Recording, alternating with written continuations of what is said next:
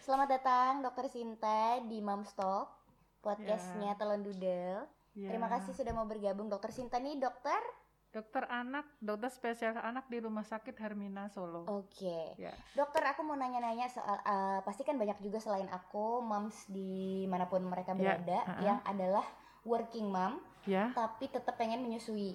ya, Itu kan otomatis eh, solusinya adalah eh, pumping ya. ya, Itu aku mau tanya-tanya soal asi perah nih. ya. kan banyak Ha-ha. juga mungkin yang belum tahu bagaimana caranya eh, manajemen asi dan segala macam. Sebelum ke mana-mana, aku mau tanya dulu, setelah dipompa, Ya. asi itu bisa bertahan berapa lama sih? Ya. Jadi eh, untuk ASI perah ya, ASI yang sudah dipumping itu kalau kita diamkan di ruangan Suhu ya, ruangan ya? suhu ruangan suhu 25, 26 itu bertahan 4 sampai 6 jam. 4 sampai 6 Jadi jam. semakin eh, bersih ruangan tersebut, maka semakin lama bisa eh, apa namanya? eh, bertahan 6 jam. Itu kalau di gitu. suhu ruangan. Ya suhu ruangan. Tapi kalau dengan suhu yang lebih dingin, dia akan lebih lama. Contohnya di suhu yang ruangan yang 15 derajat itu bisa sampai 24 jam. Oh gitu. Ya. Kalau ditaruh di Ah. kulkas yang eh, bukan di freezer, Ya. Jadi eh, s- kalau di suhu ruangan itu tadi ya, suhu ruangan du- 4 sampai 6 jam. Kemudian kalau di kulkas, kulkas yang bukan freezer itu sekitar 3 sampai 8 hari. 3 sampai 8 Ya. hari. ah-ah. Kalau ditaruh di freezer, Ya, di freezer dibedakan lagi nanti eh, punyanya kulkasnya gimana? Iya. Kulkas satu pintu atau kulkas dua pintu? Oke, itu beda kalau juga ya, ya? kulkas ya, kalau kulkas dua pintu itu di- eh, bisa disimpan sampai eh, tiga bulan, dua pintu itu tiga bulan. tiga bulan. Kalau yang satu Kalau pintu? yang satu pintu itu cuma dua minggu. Oh cuma dua minggu Ah, aja. ya. Terus ada juga Terus yang, ada yang eh, freezer khusus. untuk Nah, jadi kan ya. ada. Saya baru aja nih punya pasien, ternyata dia tuh udah prepare banget ya tentang ASI sampai akhirnya dia punya punya si khusus freezer. freezer Nah, ASI ya? Freezer ASI itu bisa eh, 6 sampai 12 bulan. 6 sampai 12 bulan. Nah, Sekarang juga banyak persewaan juga kan ya? Ya, ha-ha, Bisa jadi udah disewa juga. udah eh, prepare banget dia, termasuk eh, apa namanya alat pumping, kemudian botol untuk nyimpan asip dia juga sudah prepare. Oke. Terus kalau misalnya apalagi eh, menyusui masih awal-awal, masih belajar itu kan asinya belum terlalu banyak nih, Dok. Iya, Sementara anaknya kan biasanya mintanya banyak. ya, Terus eh, boleh nggak sih misalnya aku punya dua botol asi gitu ya, Ha-ha. botol asi perah, itu boleh dicampur nggak? ya. Jadi kalau misalnya eh, masih dalam satu hari, misalnya di pumpingnya siang nih, ya masuk kulkas ya sekitar jam 1 siang pumping masuk kulkas, kemudian sore ya eh, sekitar jam 6 jam 7 sore itu eh, pumping lagi. Pumping lagi. Ah, masukin kulkas lagi sampai suhunya sama nanti boleh dicampur Oh, jadi boleh Gitu. dicampur asal suhunya udah suhunya sama. udah sama dan eh, dalam waktu 24 jam. Oke. gitu. Jadi kalau udah lebih dari 24 jam nggak bisa Itu dicampur Dok? lagi. Karena eh, kandungan gizinya itu nanti akan berbeda. Oke. jadi kandungan gizi ASI itu berbu- berbeda hari ini dan besok ya pertama. Terus yang kedua eh, kalau nggak sama itu nanti eh, misalnya yang satu udah disimpan yang satu masih baru itu nanti akan merusak zat gizi kandungan zat gizi yang ada di dalam ASI tersebut Oke. Itu Tapi basically sebenarnya asi perah sama asi yang langsung disusui ke anak itu emang udah beda dulu ya dok ya? Apalagi Eh, asi yang sudah disimpan di iya. suhu tertentu. Jadi di dalam ASI itu selain mengandung karbohidrat, protein, lemak itu juga ada enzim-enzim, ada antibody. Nah, itu eh, zat-zat yang terakhir itu dia akan eh, apa namanya mudah rusak kalau kita simpan. Oke. Jadi eh, lebih baik ya tentu yang ASI segar. Oh gitu ya. Eh, kemudian ASI yang disimpan lebih lama itu lebih banyak zat-zat yang mati dibandingkan dengan yang Oke. Disimpan Meskipun lebih masih aman, tapi Iya. ada yang udah nggak ada ya, gitu ya dok ya. ah, banyak yang rusak Oke. juga. Jadi eh, kalau misalnya asi yang baru dipumping ditaruh di suhu ruangan itu rusak juga nggak enzimnya? Ya kan tadi saya bilang mm, bisa 4 jam, ya tahu kalau ruangannya steril bisa sampai 6 jam. Eh, tapi eh, si antibodinya enzimnya itu rusak nggak? Belum rusak Oh, kalau belum rusak. sama selama apa selama 4 jam itu. Oh gitu. Jadi dalam jangka waktu itu masih Iya. sama aja gitu ya? Ya. Oke. Terus mau nanya lagi soal kalau misalnya tadi kita ngobrolin soal eh, kulkas dua pintu, kulkas satu pintu, itu Ya. kalau ASI disimpan barengan di freezer sama makanan lain gitu, Ya. boleh? Ya idealnya memang dipisah. Tetapi kalau memang punyanya kulkas cuma satu, ya apa boleh buat. Oke. Jadi eh, diletakkan lagi di dalam satu kontainer plastik Mhm. gitu kontainer ya jadi botol asip atau apa plastik asip yang Mhm. sudah berisi asip itu diletakkan lagi dalam satu kontainer Oke. gitu yang terpisah dan kontainer Oke. itu tertutup jadi nggak terkontaminasi Oh, sama gitu. bau misalnya nyimpen duren Mhm. nyimpen apa ya makanan yang berbau nanti biar nggak terkontaminasi Oke, jadi eh, kalau menurut dokter nih, yang eh, cara nyimpen ASI yang paling aman itu mendingan pakai plastik ASI atau pakai botol kaca biasanya atau pakai botol plastik itu sebenarnya yang paling baik tuh yang mana sih dok? Hmm, sebenarnya kalau kalau paling baiknya sih nggak nggak ada ya. Cuman dari segi misalkan kalau kaca, botol kaca kan kita bisa bersihin lebih gampang. Mm-mm. Kemudian untuk sterilnya juga Mm-mm. bisa ya direbus ya. Kemudian eh, ekonomis, jadi bisa dipakai ulang Mhm. gitu. Cuma waktu nyimpannya itu menu-menuin tempat kan karena nggak nggak Iya bisa bener. eh, apa namanya nggak fleksibel kan. Iya, Nah, beda dengan plastik. Kalau plastik eh, sekali pakai disposable dan dia bisa eh, apa namanya bisa menempati ruang yang lebih eh, s- kecil Mm-mm, ya mm-mm. dibandingkan nge botol. Betul. Botol kan kaku. Mm-mm. Nah, itu aja jadi masing-masing. Tapi Punya di satu ini ya. sisi botol kan bisa dipakai lagi. Oke, Gitu. aku juga sebenarnya bis- eh, buat ngangetin ASINya itu kayaknya lebih enak pakai botol nggak sih? Iya. Kalau yang plastik gimana sih botol. cara cara buat kan dari dari beku itu ditaruh dulu di kulkas di bawah benar nggak dok? Iya. Dari Ditaruh dari dulu di kulkas di bawah. Jadi dari beku nggak boleh langsung diangetin. Mm-mm. Jadi di, eh, misalkan nih ibu mau pergi besok nih, ibu Mm-mm. bekerja ya, Mm-mm. malam jam jam 10 jam 9 malam dikeluarin, dikeluarkan eh, dari freezer ke kulkas yang, Yang bukan bawah. freezer yang bawah, kemudian cair nanti begitu cair diangetin. Nah kalau yang aku plastik, biasanya lebih lama lagi dok. Nah. Ditaruh lagi di suhu ruangan dulu sampai Ya. agak-agak dingin biasa eh, yang suhu ruangan gitu. Baru di ini lagi boleh nggak dok?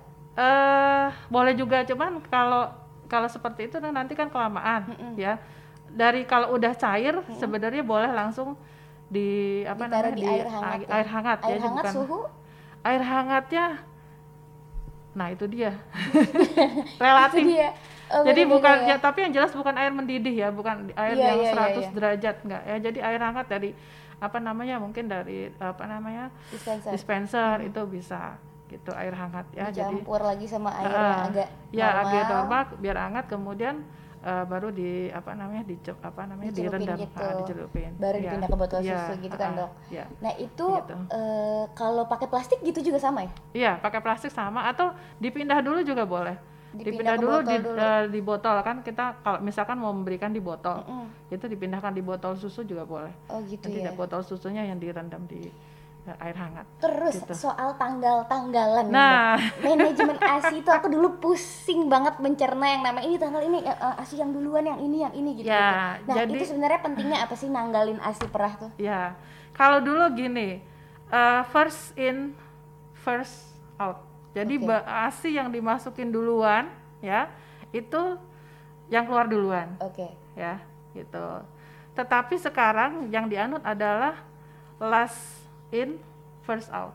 Jadi Oke. ASI yang terakhir yang masuk itu yang dikeluarkan lebih dahulu. Oke, itu Kenapa kayak bagus gitu? ya, Dok? Iya, karena bagus. Kan tadi saya bilang Mm-mm. semakin lama ASI disimpan, itu banyak zat-zat gizinya yang rusak Oke. gitu ya. Enzim-enzimnya dia rusak, hormonnya juga rusak. Itu ada growth hormone kan. Nah, itu yang eh, sifatnya protein itu dia gampang rusak dengan Oke. suhu yang eh, Oke, ekstrim. make sense sih. Gitu. Tapi asi-asi yang sebelumnya jadi nggak kepake dong. Apalagi kalau misalnya kita pakainya kulkas satu pintu, katakanlah kulkas satu pintu itu kan yang grade-nya paling bawah nih ya. Iya. Itu kan paling sebentar, cuma dua minggu tiga minggu. Nah itu jadinya nggak kepake, kebuang berarti. Iya, lupakan. Oh gitu. Kan selama ibu masih memproduksi ASI, Mm-mm-mm. ASI itu kan yang terbaik adalah yang langsung, yang Oke. segar dari ibunya. Oh Nah, gitu. karena ASI itu berbeda. Zat gizinya untuk anak dua bulan, empat Mm-mm, bulan, Betul betul betul. ya lima bulan itu beda. Misalkan kita punya nih yang eh, khusus freezer yang khusus, Mm-mm. ya bisa sampai enam Mm-mm, bulan. mm. Ya anak kita sekarang lima bulan, ya dan kita masih memproduksi ASI, Mm-mm. ya jadi lebih baik memakai ASI yang segar dibandingkan ASI ya. yang udah dua bulan atau tiga bulan disimpan. Oke. Karena tadi kebutuhan dia selain eh, banyak zat-zat gizi yang rusak, itu kebutuhan dia lebih cocok yang ASI sekarang Oke. dibandingkan dengan ASI yang tiga bulan yang lalu. lebih menyesuaikan gitu Iya, ya dok ya apalagi kan katanya nih ASI Ha-ha. itu bisa menyesuaikan kebutuhan anak Iya, misalnya anaknya betul. mau sakit dari ASInya juga keluar antibodi gitu nggak sih dok antibodinya dari ibunya. Oh iya iya. iya. Ah, dari ah, enggak. Jadi gitu ya antibodi yang ibunya itu sifat protektifnya secara umum. Hmm, kan gitu. antibodi kan ada yang khusus spesial untuk uh, satu jenis penyakit, ada yang sifatnya umum. Jadi istilah ini yang di ada di dalam ASI adalah yang imunoglobulin A, Oke. sekretori. Nah, itu dia sifatnya umum untuk uh, kekebalan tubuh si bayi. Dan itu Gitu. makin lama disimpan makin hilang ya dok Ya, makin hilang. Gitu. Oke. Terus eh, jadi eh, last in first out nih. Iya. Intinya yang dianjurkan Iya, sama yang dokter adalah yang last in. sekarang ya eh, yang terbaru itu seperti itu. Jadi last in first out. Oke. Ya. Itu berarti daripada disimpan nggak kepake kebuang bisa juga buat didoron, didonorin juga ya Iya, dok ya. tapi kalau donor itu ada syaratnya. Nah, apa tuh dok syaratnya? mungkin kan ada Ya. nih mam mams di rumah juga mungkin yang eh, asinya banyak banget, pumping terus, tapi anaknya juga sudah tercukupi dengan yang biasanya gitu. Ya. Jadi asinya sampai kebuang-buang itu eh, kalau mau didonorin tuh syaratnya apa? Yang jelas ya usia ASI itu sama dengan usia si bayi. Oke. Jadi donor ASI untuk ah, anak dua bulan ya adalah ASI yang untuk anak dua bulan. Oke. Itu yang pertama. Terus yang kedua harus bebas dari penyakit hepatitis B, HIV. Jadi si pendonor itu Mm-mm. harus Harus bebas dicek dulu ya. penyakit dicek dicek dulu. Oke. Terus yang ketiga secara agama itu dilihat Iya, iya, iya. ya Laki-laki perempuannya. ah, laki-laki perempuan kan nanti kan kalau itu saudara sesusu kan nggak boleh nikah karena termasuk muhrim. Iya betul betul. Antara lain itu. Mau tanya lagi soal kesalahan yang paling sering terjadi eh, dari moms ibu-ibu asi perah nih apa sih biasanya dok yang paling Eh, fatal gitu kadang-kadang sebenarnya? Yang paling ini sih yang tadi ya eman-eman eman-eman ngebuang asi. Oh iya itu dia, itu dia sih bener. Ya jadi udah dikeluarin ya dari beku cair kemudian diangetin kan bersisa. Mm-mm, Nah kalau bersisa masih dalam waktu dua jam boleh diminum. mm-mm. Jadi kalau yang udah diangetin tuh cuma dua jam Oke. gitu ya. Ini kalau udah lebih dari dua jam masih sisa ya dibuang. Iya iya. Gak usah eman-eman. Itu yang yang paling sering. Itu kalau kalau yang belum kena air liur si anak ya dok ya dua jam. iya. Kalau udah kena air liurnya tapi nggak habis itu juga harus dibuang. dibuang Dibuang. seketika. Iya. Nggak ada dua jam. Jadi juga. gini, misalkan gini nih kan eh, nge- menghangatkan 120 si anak itu kita kasih 60. Mm-mm. Ini eh, udah diangetin semua nih 120. Nanti yang sisanya 60 itu bisa diberikan dua jam kemudian. Tetapi yang 60 yang diberikan kepada bayi udah kena liur dibuang Oke. gitu. Jadi kalau misalnya itu sisa nggak usah dipakai lagi gitu ya dok ya. Terus nanti kalau udah yang 60 cc ini kan udah diangetin, Mm-mm. jangan disimpan lagi di kulkas. Oh gitu. Heeh, dua Dia jam dipakai. lagi ya? Nah, tetapi kalau misalnya dicairin nih 120 udah cair tapi dia masih dingin. Kita ngangetin enam- eh, separohnya. 60. 60-nya masih di kulkas. Mm-mm. Itu bisa sampai 4 jam. Oh gitu. Yang penting nggak kecampur sama yang suhunya Iya, sudah berubah jadi tadi. kalau udah diangetin kan kita tahu nih nanti kan s- eh, ibu tuh tahu ya kira-kira anaknya ini akan minum berapa cc Mhm. ya oh 60 cc tapi terlanjur nyimpen 120 udah cair nih 120 kan udah diangetin yang 60 aja yang sisanya tetap ditaruh di kulkas gitu nanti diangetin pada saat dia akan minum Oke, oke. Sekarang aku mulai tercerahkan. Terus lagi nih dok, soal asi perah itu aku juga kadang-kadang mengalami yang namanya tiba-tiba kok asiku agak sedikit lebih kuning dari biasanya. Terus kadang-kadang ini kok baunya agak amis ya, padahal masih fresh nih, masih baru. Itu biasanya apa sih yang terjadi dengan asi perah yang kayak gitu? ya jadi yang jelas ASI itu dipengaruhi oleh makanan ibunya Oke. ya jadi eh, ibunya eh, maaf ya misalnya orang Padang kan suka jengkol gitu ya nah itu juga ada aroma jengkolnya Iya sih, aku pernah Gitu. sih menyusui anakku, aku habis makan bakso terus mulutnya anakku masih bau bakso gitu. Iya. Sumpah itu terjadi loh. Beneran itu terjadi nyata. Dan emang kayak gitu ya berarti ya dok ya? Mungkin Iya. karena apa yang dikonsumsi si ibu ya mungkin itu akan berbau keluar gitu ya dok. keluar dari dalam bentuk asli ibunya tapi nggak tahu kalau makan durian ya Kebetulan saya nggak ada yang durian jadi belum pernah mengalami ya dok. Cuma Ya. eh, apa namanya kalau misalnya asi itu berbau Ya. itu tetap dikasihin Ah, aja nggak apa-apa. jadi tergantung baunya gimana dulu. Oke. ya. Ada ASI yang setelah dia dia cairkan kemudian dihangatkan itu berbau tengik berbau asam itu sebaiknya enggak jadi itu udah basi. Oh, apalagi ada gitu. gumpalan ya. Tandanya asi perah basi itu berarti bau, bau tengik, bau tengik asem atau bau gitu. asem yang eh, ya kita tahu bau asem gitu ya terus di, di kita kocok-kocok tuh kayak gumpal-gumpal nah itu berarti udah nggak layak minum Oke. gitu Kemudian bisa eh, bau amis, mungkin kecampur darah, misalnya kita baru pumping Iya, ada iya, iya. ada lecet, kecampur darah sedikit nggak masalah. Tetapi kalau misalnya memang jelas warnanya, tadinya warnanya eh, jelas merah ya atau dominan merah atau pink itu sebaiknya nggak usah diminum. Oh gitu. Jadi kalau misalnya Gitu. kita ada luka, iritasi apa segala macam, Ha-ha. eh, apa namanya yang sakit itu? Mastitis. Mastitis gitu kalau atau mastitis lecet. jangan, jangan juga. Ya, kalau itu tergantung kan mastitis kan tidak semua eh, mastitis itu kan radang pada kelenjar ASI, tidak semua kelenjar ASI di satu payudara itu Oh, kan iya. terkena.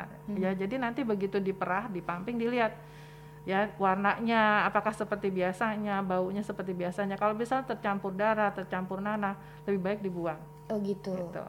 Jadi Ha-ha. lebih baik yang fresh yang Iya, benar-benar bersih aja. iya.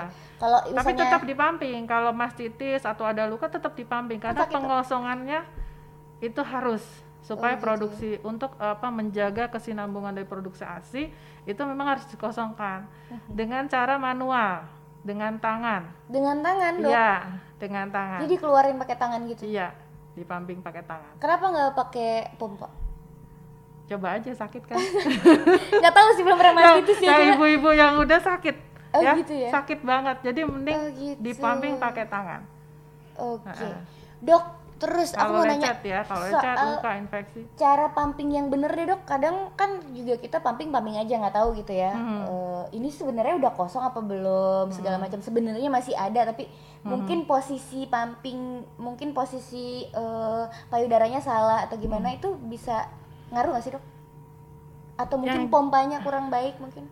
eh apa namanya tadi pertanyaan gimana mbak Jadi eh, apa namanya? Bagaimana cara pumping yang bener gitu dok? Ya. Kadang-kadang tuh aku juga sempat merasakan nih, pumping kemarin di jam yang sama segala macem Heeh. itu kok ini sedikit banget ya kayak udah di udah di ditunggu gitu tapi nggak keluar keluar. Mungkin Ha. posisinya yang salah atau gimana itu ngaruh nggak dok? jadi sebenarnya intinya gini eh, setiap ibu menyusui akan tahu kapan payudaranya penuh Oke. nah pada saat penuh itulah dipamping Mhm. gitu. Jadi pumping pada saat penuh dan si ibu tidak bisa memberikan langsung ke bayinya. Misalnya di tempat kerja lagi di perjalanan lagi seminar workshop. Sekarang banyak loh ibu-ibu muda ya terutama di Jakarta. Mhm. itu kalau udah waktunya pumping dia mojok. Iya. ya pakai apron udah. Pompa Iya. Tadi dia merasa jadi eh, ya boleh juga sih dibikin jadwal gitu, pumping jam sekian sekian. Tapi yang lebih tahu adalah ibunya, yaitu pada saat payudara dia penuh, ya itu harus dikeluarkan Oke. gitu. Kalau misalkan eh, untuk asip ya, eh, untuk simpenan nih cadangan di rumah Mm-mm. ya, berarti kan si ibu mompanya di rumah nih. Mm-mm. Nah itu kapan? Jadi eh, dia mompa dulu Mm-mm. ya, mompa dulu payudara kanan kiri baru dia netain. Oh jadi pompa dulu baru Iya. netain? Bukannya nenenin dulu, udah kenyang Ah-ah. anaknya baru pompa? Enggak. Oh enggak gitu ya? Jadi de- eh, ternyata menurut penelitian daya sedot dari bayi itu lebih kuat daripada Pompa. pumping, Ah, dari Oke. pompa. Ah, Oh Ah, gitu. iya. Jadi lebih bisa mengosongkan payudara gitu ya. Iya, ya? ah, ah. jadi misalnya ibunya nih eh, mau kerja nih mau ninggalin ASI, jadi pompa dulu aja, pompa dulu nanti sisanya itu bayinya suruh netek. Oh gitu. Gitu. Jadi hisapan bayi itu lebih, lebih kuat, kuat. daripada pompa. Ah, ah. Oke. Ya, Terus eh, si pompa ini kan juga harus disterilin ya dok. Iya. Nah bicara soal steril, meskipun agak ribet ya iya kadang-kadang. betul. Dan sekarang ada ada juga yang namanya sterilizer macam-macam Iya. bentuknya ya dok ya. Ah. Itu kan sterilizer itu kan tetap harus dicuci dulu terus masuk Iya. ke sterilizer. Ah, ah, Nah betul. lebih baik pakai sterilizer atau manual kayak zaman dulu kita ngerebus botol gitu. Iya kalau ada sterilizer ngapain direbus? Tapi itu maksimal Sama aja. sama aja ya. Ha-ha. Ya jadi eh, ya intinya itu tetap dicuci bersih gitu kan. Terus nanti udah terserah kalau mau adanya punyanya rebusan di panci direbus ya Oke. lima menit ya. Terus di sampai dia eh, apa namanya suhunya eh, turun dulu ya, baru setelah dingin baru diambil gitu. Gitu. Ya. Di- Atau kalau ada yang lebih praktis sekarang kan zaman sekarang praktis udah pakai sterilizer aja.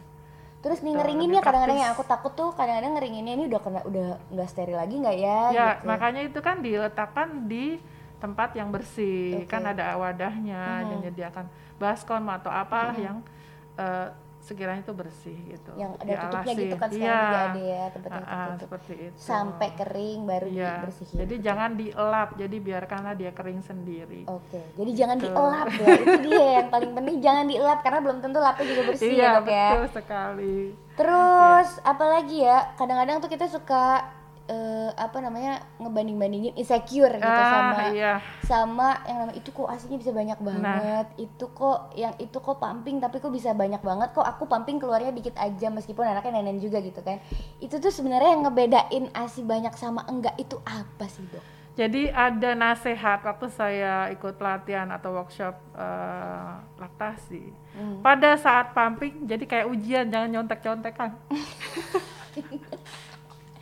itu Ya, dia jadi- sih. karena apa? Itu rasa dia, insecure. ih kok dia bisa banyak, aku kok cuma dikit gitu. itu dia. Itu aku tuh sampai unfollow loh. sampai aku unfollow di Instagram ada akun yang dulu tuh aku semangat banget waktu hamil. Wah aku pengen banget bisa menyusui gitu. Begitu menyusui ternyata realitanya sih tidak seindah si Instagram ibu ini gitu kan. iya. jadi bisa nyimpen asi banyak. Aku tuh yang aduh kok segini-segini aja ya Iya. gitu. Cuma ya meskipun di dalam hati oh ini sesuai sama kebutuhan anak gitu ya. Iya. cuma kan kadang-kadang jadi insecure dok Ya, jadi masing-masing orang itu akan memproduksi masing-masing ibu akan produksi ASI yang berbeda. Makanya itu jangan membandingkan dengan ibu-ibu yang lain. Jadi kita yang penting ASI kita yang kita eh, hasilkan itu sudah memenuhi kecukupan gizi dari si bayi itu ya. Kalau hariannya gampangnya gini, dia BAK-nya lebih dari enam kali dalam 24 jam. itu ya tipisnya ya? BAB ah, pipisnya itu.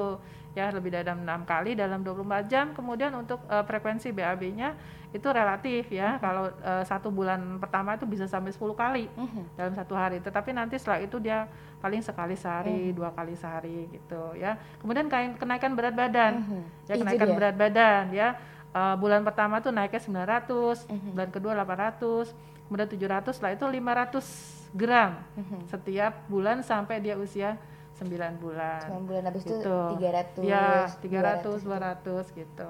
Gitu. Ya jadi nggak usah banding-bandingin gitu. Lagi kalau udah mulai makan udah beda ya ya? nanti kan umur 6 bulan kita kasih MPASI kan. Nah, itu nanti eh, lebih ke pengaruh ke MPASI-nya nanti eh, apa namanya? jumlah AS yang diberikan itu sama. Jadi total kalori yang kita berikan Mhm. itu pada saat dia 6 bulan itu eh, tinggal 50% ASI. Oke. Jadi 50%-nya itu adalah dari Makanan, MPASI betul, gitu. betul. Terus itu Jadi juga biasanya berpengaruh ke produksi ASI si ibunya juga ya dok ya, Ya. karena semakin intensitas minum ASINya itu semakin sedikit. Ya, jadi gini, eh, ASI akan banyak kalau dia sering dikosongkan dan juga nggak cuma dikosongin kayak saat, eh, seperti tadi saya bilang, dia harus ditetain langsung supaya kerja hormon prolaktin itu akan lebih optimal kalau dia ditetain langsung. Oh gitu. Gitu. Karena ada Ya. kontak fisik segala Iya, macam juga kontak ya, fisik ya? karena eh, hisapan bayi itu akan merangsang sel-sel saraf di puting kemudian dikirim impulsnya ke otak dan dihasilkanlah prolaktin. Selain prolaktin itu diproduksi juga kalau payudara dikosongkan. Jadi as long as Gitu. bisa menetei langsung Iya, kenapa tidak gitu ya dok? heeh. Kecuali kayak kepepet kayak Betul. misalnya kerja dan Iya, segala macam yang tadi dokter Sinta bilang. Ha-ha. Tapi ada juga beberapa moms yang kadang putingnya tidak keluar, anaknya nggak mau nenen langsung, jadi terpaksa pumping juga. Makanya kita ngobrolin fokus di soal ASI perah. Iya. Terus eh, fungsi Ya. tabel manajemen ASIP tadi, tadi cuma itu doang ya dok. Berarti last apa tadi? Last last in, first out. First out. Berarti Ya. tanggal-tanggalan itu sebenarnya nggak perlu dong. Perlu dong. Kan kalau ada banyak kan gimana? Kalau ada banyak oh kita eh, misalnya nih asinya banyak nih, Mm-mm. stoknya banyak. Kalau kalau nggak ditanggalin gimana kita tahu ini yang belakangan ini yang apa berdasarkan pokoknya susunan? ditandain ya, Ah, ditandain berdasarkan susu yang masuk. Kalau kita tahu oh naruhnya yang sebelah dalam berarti yang lama itu ya monggo silahkan. Oke, Intinya berarti kita bisa tahu gitu mana yang duluan, mana yang belakangan. Intinya gitu. gitu ya intinya ah. adalah pokoknya yang yang terakhir ditaruh itu Iya, yang pertama yang keluar pertama. diminum misalnya Iya. satu hari lima botol Ih, lima keren. botol terdepan gitu lah ya pokoknya ditandain dengan cara masing-masing Iya, oke ah. siap terus eh, jadwal pumping Ya. Eh, yang tadi dokter kan udah sempat nyinggung nih Ah, ah. soal pokoknya kalau kerasa payudara penuh sementara ada Iya. si apa sih kita bisa bilang apa ya aktivis aktivis Iya, asi gitu yang ah, ah. pokoknya setiap ini waktunya pumping keluarnya dikit keluarnya banyak pokoknya pumping nah itu sebenarnya Nah, gimana itu sebenarnya ada beberapa pendapat seperti itu ya. Sekarang kalau emang asinya nggak ada, apanya yang mau dipamping gitu aja. Kalau saya lebih kepada logika ya. Kita pumping itu kalau udah memang ASI kita terasa kan ngerti sendiri kan berasa kan payudara penuh gitu tuh ya udah dikeluarin di Oke. pumping gitu mau dipakai jadwal monggo silakan Oke. ya tetapi nanti pada kenyataannya kita sendiri yang akan mengatur gitu Ada yang Iya. berhasil dengan jadwal Iya. jadi banyak, Heeh. ada juga yang ternyata enggak juga kok Enggak gitu juga, ternyata enggak nih gitu. enggak ada nih gitu mau pumping apa gitu ya apa ya. yang mau dipumping gitu orang nggak ada kok Oke berarti gitu. tergantung sama Iya. si ibu masing-masing ya. iya Jadi ibu merasa penuh payudaranya udah keluarkan Oke. pumping Ya. gitu. Ha-ha. Terus dok mungkin ada eh, apa namanya tambahan lagi untuk moms dan juga aku nih sebagai ibu menyusui soal manajemen asip sebaiknya seperti apa dan menyusui itu seperti gimana gitu. Mungkin Ya, pada dasarnya ASI akan banyak kalau sering dikeluarkan dan produksi ASI akan optimal kalau eh, selain dikosongkan juga bayi netek langsung. Oke. Jadi kalau di rumah itu sebisa mungkin semaksimal mungkin langsung netek ya selama di luar rumah itulah gunanya ASIP Oke. ya itu aja sih. Jadi kalau Ah. misalnya kitanya ada langsung Iya, aja disusui iya langsung gitu ya. netek, ah, ah, langsung menyusui. Oke, langsung kalau gitu terima kasih Li banyak Dokter Sinta sudah mau Iya, mampir di sama-sama. Momstocknya Doodle. Iya. Sampai jumpa di Momstock episode berikutnya. Iya, sama-sama Mbak Adis.